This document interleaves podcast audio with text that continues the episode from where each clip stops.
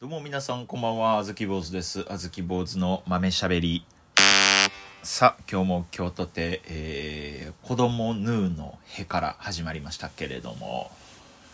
えー、ラジオトークやってましたらね、まあ大変ですわね。こうやって毎日毎日、毎回毎回一人で喋らなくちゃいけないから、ゲストの回とかもね、作らないといけないですしね、他にもラジオトークやってはる芸人さんいっぱいいますから、そちらもやっぱ面白いですしね。えー、天才ピアニストしかり、自尊心さんしかり、デレクさんしかり、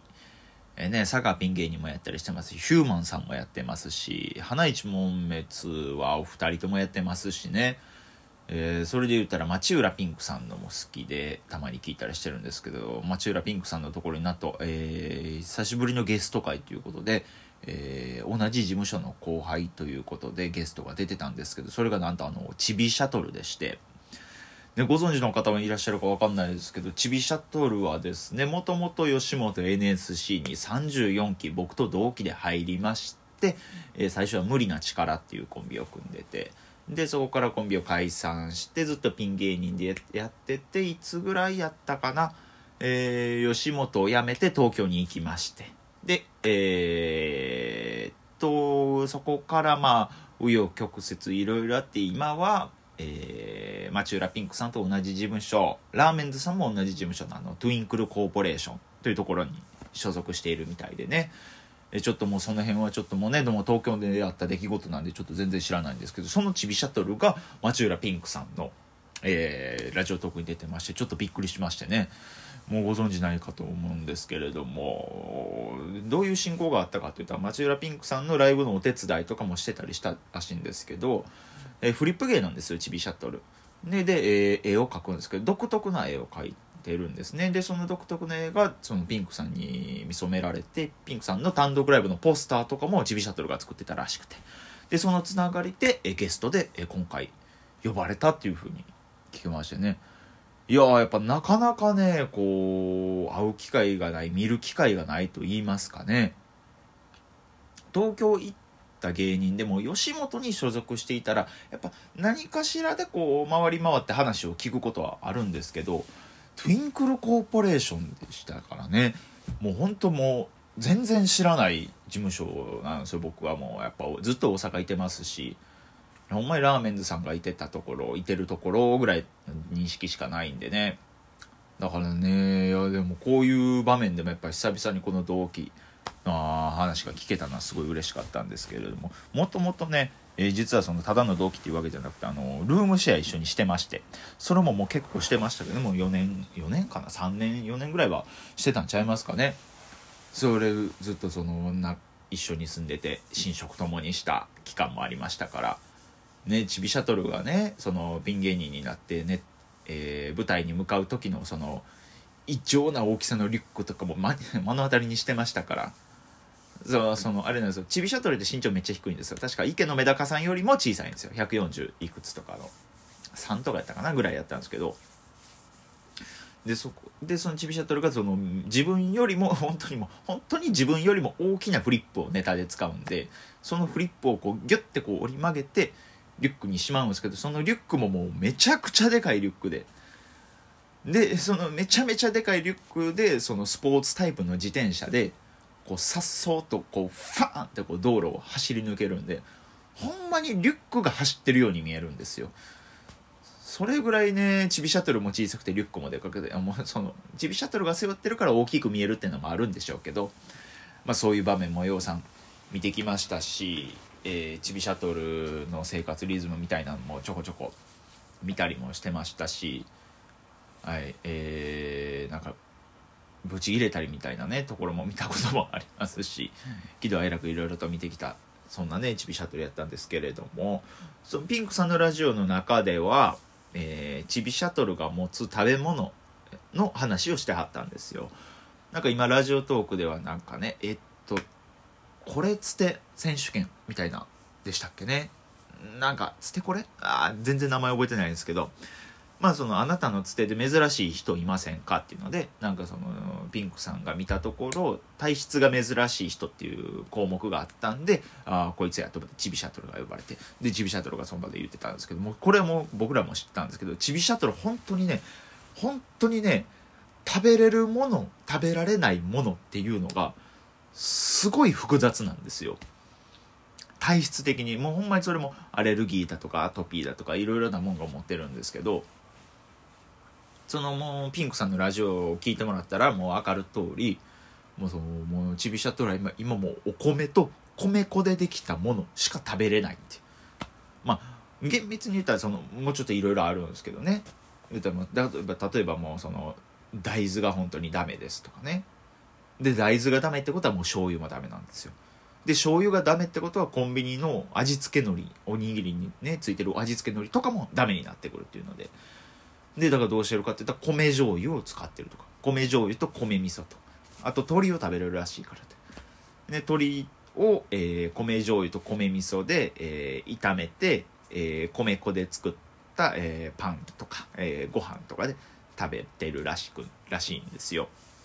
もうほんまもうほんまにこのもうもうほんまにもうビーガンとかベジタリアンとかに聞かしてやりたいですね。その自分らのその食べ物の趣味趣向知らんけどこんなにもその少ない手数でやりくりしてるやつおんねんぞっていうのをぜひとも皆さんにねなんか知ってもらいたいですね。じゃんけんで言うともうチョキでしか戦ってないみたいな。それぐらい幅幅の狭いもう品数でやりくりしてるっていうのを聞いてね。いや思わずねちょっとそのそれ聞いて面白かったんでちびシャトルにもさっき連絡しましてね LINE で「あ今東京で頑張っててでも食べ物その米しか食べられへんねんから大変なんやな」みたいな「でもせやねみたいな「そっちも元気?」みたいな「ああ元気よ」みたいな「ありがとう」みたいな。でまあいろいろ何回か会話して東京で行ったらまた遊ぼうみたいなことを送って。で、あ、あ遊ぼう大阪のことも聞きたいしみたいに送られてきたと僕そのボケでねあの「茶碗にご飯山盛りのスタンプポンって送ったんですよ。そしたらちびシャトルから「米見飽きてんねん!」っていうそのもう、ね、意味分かれへんツッコミというかその重みが違うツッコミが返ってきましてね いや米米は俺らもよう見て毎日のようにお米は見てるからそれは俺僕も見飽きてるんは見飽きてるんだと でもちびシャトルの言う米見飽きてんねんもう重みが違うと。うん、そもう内容のもうぎっしり感が違うからいやもうそれもめちゃくちゃ笑ってまいりましたね。いやー面白いやつですねちびしゃトルは。やっぱすごいやつでしたからね。やっぱお笑いにも真面目で紳士でストイックで頑張ってるやつで頑張ってる人でしたからね。いやもうあやこと僕もちょっと東京行ったりもしたいなとかも思ったりもしておりますけれどもね。いやあとちびシャトルの話なんかありますかね？走んのめっちゃ速いとかですかね？140いくつぐらいしかないんですけど多分そのね短距離走したら僕余裕で負けるぐらいちびシャトル足速いんですよ。ちっちゃくて足速いんでほんまにもうパチンコ玉と一緒ですわほんまに。いやあちょっとごめんなさい。ごめんなさいごめんなさい。あのー、お茶沸かしてたんで。えお茶がちょうど沸きましたんでそれだけ止めに行ってました。いやー、はてはて、えー、ちびシャトルの話でございましたけれども、発信の速いっていうのと、あと体力がえぐいっていうのと、意外とは見えてちっちゃいんですよ。めちゃくちゃ筋肉質ですしね。えー、めちゃめちゃ声もでかいですしね。だからほんま、あ、だからそうですね、ちびシャトルっていう芸名はほんまに、ものすごいぴったりですね、やっぱ。ちびやのに、シャトル、まあ、ロケットぐらいのエネルギー持ってるっていう意味では確かにちょうどいいですね大丈夫ですかね？その大豆ダメって言うてんのに小豆坊主と LINE したりしてね。もしかしてね LINE してる間にもそのタップするたびに指先ちょっとずつかゆなっていってたかもしれないですね。いやもうほんと僕そのアレルギーのこととかはちょっと全然わからないんでもしかしたらそういうこともあやあったんかなと思ったらちょっと今になって申し訳ないなっていう気持ちになってきてしまいますね。いやーそれでもやっぱ同期の活躍っていうのはいいもんですね。ルームシェアしてましたからね。いみんなにはねやっぱ頑張ってほしいですね。いろいろねいろんな人と結構ルームシェアしてましたね。いろんな人っていうかね。まあもちろんさやかの石井ちゃんももう結婚して抜けましたし。で、えー、新子だももう今月で、えーえー、抜けますし。で、えー、もともと鷲津島夢やんっていう名前でピン芸人やってたやつももうね、えーもっと遠の昔に抜けましたし。あともともと音速ハイセンスっていうコンビをやってて解散して今オタフクガールズっていうちょっとしたねアイドルユニットみたいな。あとコラムとかも書いてはるね福森っていうやつも女の子なんですけど、えーこの人も抜けましたしね。やっぱルームシェアっていうのはこうどんどんどんどん抜けていくもんですね。あと誰の巣の三宅。この子もねこいつもねあのーほんまその大きな声では言えないですし説明できないんで本当にこう皆さんにその本当ハテナだけを残してしまう情報なんでほんま申し訳ないんですけどこれだけ言わせてください。あの三宅ってチンチン2本あるんですよ。これはね分かる人にだけ分かると思う。他誰も分からんでいい。分からなくていい。あのヒントはものすごい毛深い。はい。これだけ。これだけがヒントです。ものすごい毛深いせいで三宅はチンチンが2本あります。これだけ分かってくれたらいやあかんでこんなん言うたら。三宅はもう芸人辞めて一般の人になったんやからこんなん言うたらあかん。こんなこと言うたらあん。あんまその三宅っていう名前もそんな連呼したらあかん。こんなん。えーそう。ね。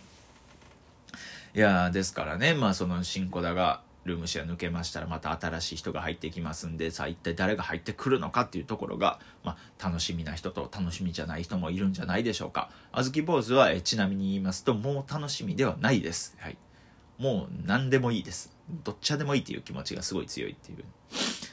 でチビシャトルの話からちょっとルームシェアの話に脱線しましたけれどもね、えー皆さんよかったら、えーチビシャトルともどもあずき坊主よろしくお願いいたします。ということでございます。さああずき坊主の豆しゃべりちょこちょこ喋らせてもらってますけれども、えーガス欠間近です。やはり喋ることがないというのが非常にネックです。はい。よかったら皆さん何かお題とかいただけたらなと思っております。あずき坊主でした。ありがとうございました。